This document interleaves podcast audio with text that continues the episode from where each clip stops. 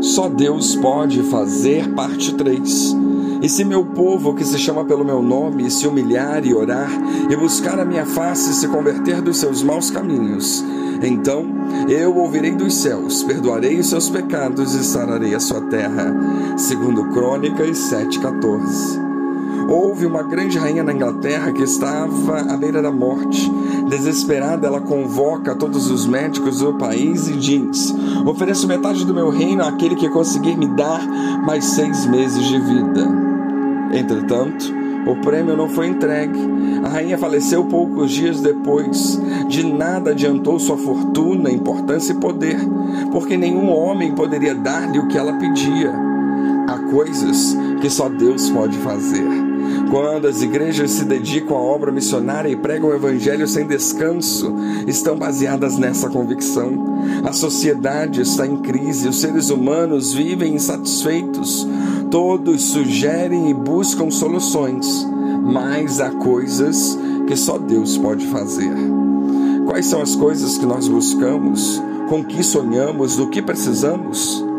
Talvez só Deus possa nos dar aquilo que ansiamos. No texto de 2 Crônicas 7,14, a Bíblia garante que se nos humilharmos e orarmos e buscarmos a face do Senhor e nos convertermos dos nossos maus caminhos, então Deus fará três coisas que só Ele é capaz de fazer. A terceira delas é que só Deus pode sarar a nossa terra. Em terceiro lugar, Deus afirma: sararei a sua terra. Que promessa maravilhosa! Só Deus pode restaurar um bairro, um município, um estado, um país por completo. Só Ele pode recuperar o solo arrasado de um coração. Só Ele pode reerguer famílias, relacionamentos, igrejas, iniciativas, reputações, sonhos, corpos e almas. Só Ele pode sarar a nossa terra.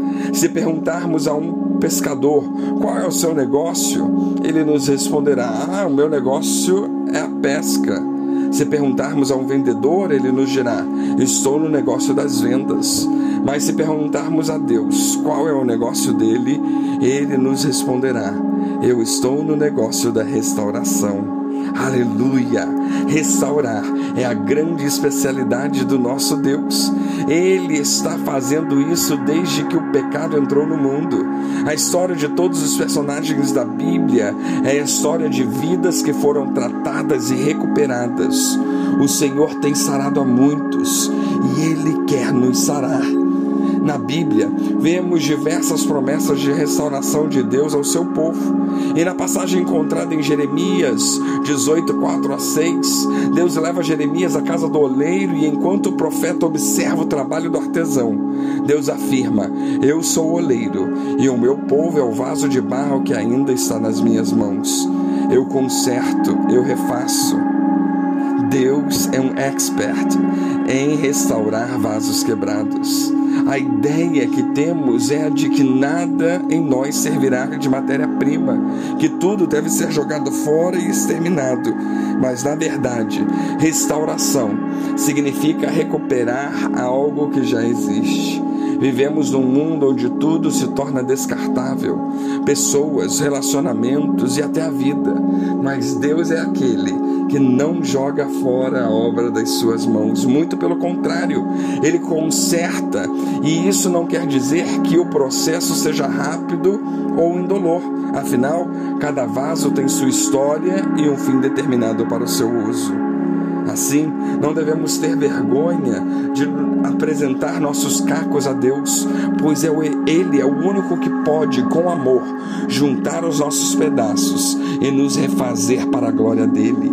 Ele sabe que cada pedaço é importante, cada parte da nossa história conta e não deve ser excluída, pois são cicatrizes. Cicatrizes nada mais são do que marcas de cura. Que lindo! É saber que Deus quer nos restaurar com Suas próprias mãos. O pecado pode nos danificar, os nossos erros, as nossas vergonhas, as nossas dores, tudo isso compromete o design original de quem nós fomos feitos para ser em Cristo Jesus. Mas a palavra de Deus nos diz: Portanto, se alguém está em Cristo, é nova criação. As coisas antigas já passaram, eis que surgiram coisas novas. Segundo aos Coríntios 5:17. Deus tem uma experiência melhor para cada um de nós. Jesus veio para nos trazer vida e vida em abundância. João 10:10. 10. Então, o que estamos esperando? Devemos recebê-la pela fé. Que Deus os abençoe.